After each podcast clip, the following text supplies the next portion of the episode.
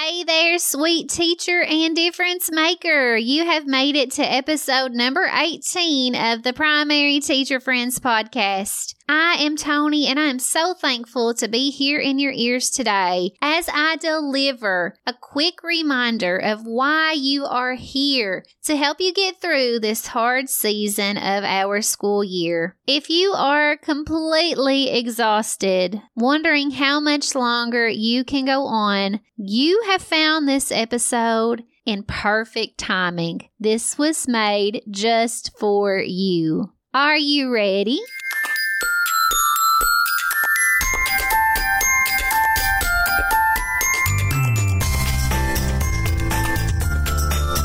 You are tuned in to the Primary Teacher Podcast.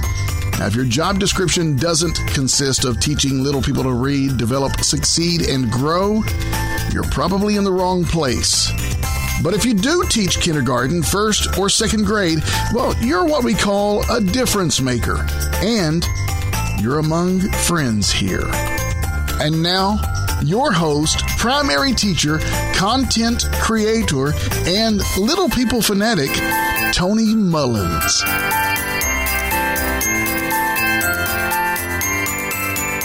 Dear tired teacher, I see you struggling and I want to help. I want to help so desperately because even though you may not see it at this present moment in time, when you're completely overwhelmed with worries and struggles related to teaching, I see exactly your value to children. And today I want to remind you of that. This is such a hard time of the school year. It kind of sneaks up on me each and every time. The month of October and November sound like they'd be easy to get through, but they actually prove to be some of the hardest of the school year. Why is that? Well, I blame it partially on the holiday seasons coming up, and also the fact that now that we've had some time to tread through the school year, we actually see the deficiencies and the worries for our students. I'm finally noticing kids in second grade who were not prepared for second grade and who now have added an extra level of worry to my plate. But you know, that's what I'm here for. But it doesn't mean it's not difficult.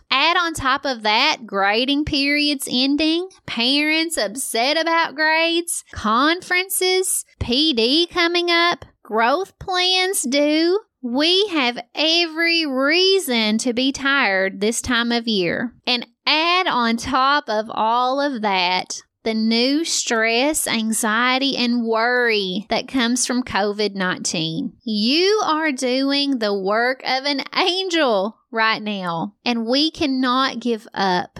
So, today I want to help you reconnect with your passion, with your why behind doing what you do. At the time of this release, it is now November, and we just said goodbye to the lovely holiday of Halloween. Candy, candy, candy, costumes, costumes, costumes. I always tell my husband that it's the most exhausting holiday of the year because not only do you have the party and the dress up, but you have the weeks following when the kids are still eating all that candy at home. Do you ever feel like Halloween just won't end? Well, I'm not a Scrooge for Halloween. It actually all reminds me of a story about this little girl on Halloween. And I want to share it with you because this very powerful story may help you reconnect with your purpose in keeping on going and being in the classroom. So, this little girl was a student in the second grade. From a teacher's perspective, she was one of those students who was a hassle to deal with, not because of her behavior, but because her parents were not involved. She didn't receive any help at home. She was always sleeping in class, and it just made her teacher's job a little bit more difficult. Well, it was the day after Halloween trick or treating night, which happened to fall on a weekday, every teacher's terror. Am I right? And that little girl came into the classroom and just couldn't keep her head up. She was so tired. Her second grade teacher, who had been out late with his children the day before trick or treating, was a little grumpy too, very frustrated, tired. And that little girl, who had been a struggle all year long to keep awake, was just too much for him to handle that day. He brought her out to attention and told her if she did not stay awake in class, that she was going to be put into after school detention. Well, this little girl, although she didn't have the best home life, had never been in trouble and was terrified of being in trouble. And that fear definitely kept her awake the rest of that day. But if that second grade teacher had only known what had happened the night before, maybe he would have been a little more graceful toward this particular child. You see, this little girl's mommy had married an abusive man, and they lived in a little rinky dink trailer right next to the highway. And yes, their loving mama had taken them trick or treating the night before. They got back home about nine o'clock that night, and that little girl and her brother and sister rummaged through candy and were living the dream. But that abusive husband was having a little too much fun and a little too much to drink. As was his custom, he eventually drank so much that he became angry, and the little girl's mother and her and her siblings were an easy target. In fear of their life, the little girl's mama sneaks her and her siblings out the door in the middle of the night and trail down the highway in search of a friend's house. Imagine that little girl's heart, and not only being scared, but leaving all that candy behind. So they trudged down the side of the highway with only the moon as their guide. And suddenly, a car passes and the mother says, Jump. So they jump over the guardrail and down a hill, scratched up, bruised up, scared and tired until it passes. And when it's finally quiet again, no more cars on the highway, they come back up over the hill and make a little more ground. And they keep on going until they finally find solace in the house of a kind neighbor. Somehow, that little girl, the day after trick or treating, and all that fear and struggle made her way back to her second grade classroom. I know her second grade teacher did not know what had happened the night before, but I want to tell you that there was another teacher in that child's life. A teacher who came and took her from the classroom almost every day to work on skills that were related to her low vision, her disability. That teacher's name was Miss Bess Douthit. And although this teacher did not know the hardship this child had seen the night before, the love and respect she showed this little girl had a lasting impact on her life and gave her hope of a better way. That little girl was me. And that teacher, Bess Douthit,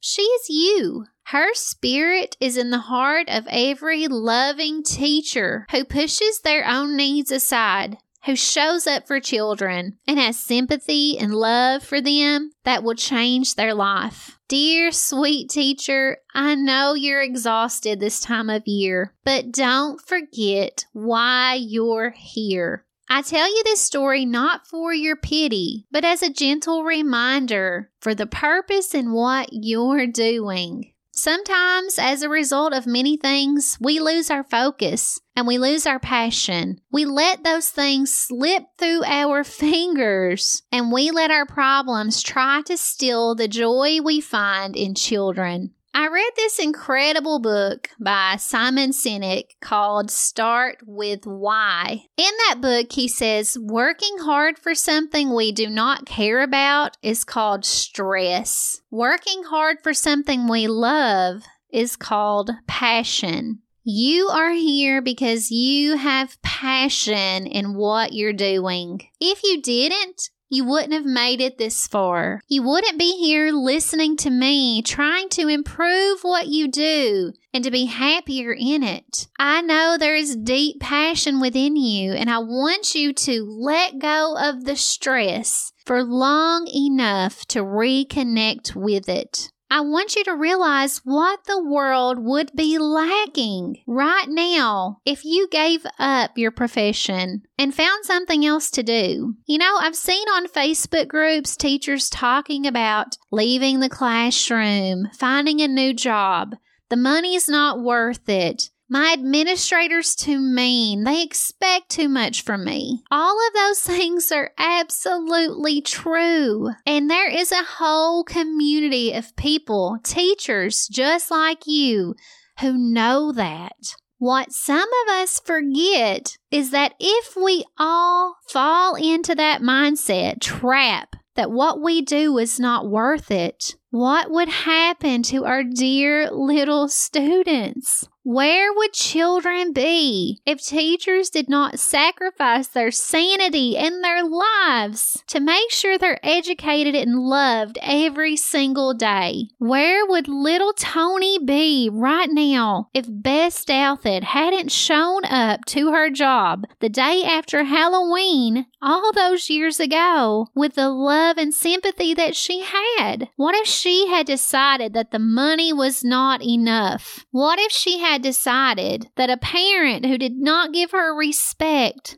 was worth leaving what she loved to do. Dear tired teacher, I needed you and you were there for me and you changed my life in monumental ways. So please remember the joy that you have in being a difference maker. Simon Sinek says, when we do something with purpose, when we choose our why for what we do, we will succeed. This is a model that so many businesses follow. And I'm telling you, teacher, that you need to follow it as well. Approach every day with your purpose in your heart and work from that purpose. Use the energy from it to guide you in everything that you do. So, why are you here? I really want to know, and I want you to think about it deeply. Do you show up every day to serve children who are like me, who dream of the stability and hope that a good education can provide? Are you showing up every day just for that 15 minutes of time that you get to spend reading aloud an amazing story to your class? Or are you sticking around for those little grins and light bulb moments that come when students finally connect with the content that helps them break through a barrier they've been facing all year long. Maybe you're here for a combination of those things. Personally, I want to give students the hope that teachers gave me. I want to give them the lifelong effects of having an adult behind them that believes they can do whatever their little hearts lead them to do in their lives. I want to love kids in a way that warms their heart and shows them that this life is worth it. I owe that to Bess Douthit and all the other teachers who saw past what was on the outside and reached down in me and pulled out the potential that I may have never seen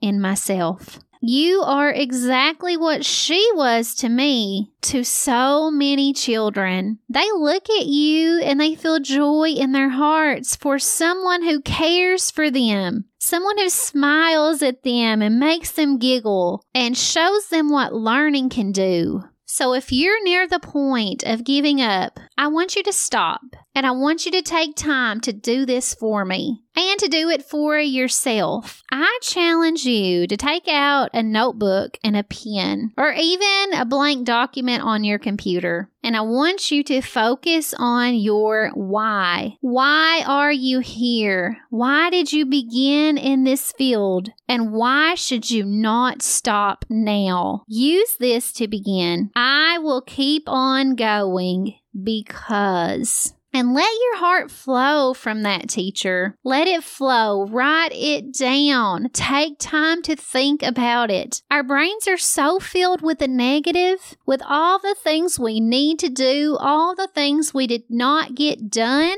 We easily lose focus on what's most important. And when you take this time to focus on what's most important to you, you're going to find new energy. You're going to reconnect with what you forgot. So I want you to do this for me. I want you to write it down and I want you to put it in a place where you can revisit it later. If you want to add some accountability to this exercise, which I highly recommend, then send this to a friend or even send it to me. Email me your response and I'll read it with joy and with gratefulness in my heart that you have taken just a few moments to remember why you're here. I'm not giving up on you because so many wonderful people never gave up on me. And one last reminder, teacher, I want you to know that especially during our current times, let it be messy. Let it be imperfect. In so many ways, I am a perfectionist. And I think sometimes that if it's not perfect, I'm not going to do it at all. Actually, I feel that way right now about this very podcast episode. So far, I've stumbled on my words and I'm not sure any of this is going to resonate with anyone else. But you know what? If it helps one teacher, I'm good with that.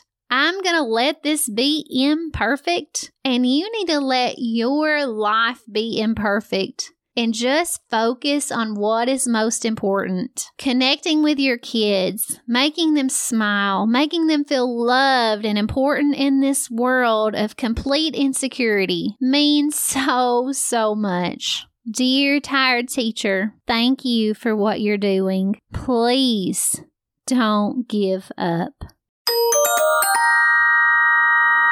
Teacher friend, I hope this episode found you in a time when you needed it. If not, come back later when you need to hear it again. And I hope this message will help you to sustain what you're doing. Our kids need you. They need educators who care and love them. Don't give up. Keep on going. Before I go today, let me invite you to join our Facebook community, Primary Teacher Friends. We'd love to have caring and passionate educators just like you to share your perspectives and your expertise. With that, I've got to go, but until we meet again, go make a difference, teacher friend.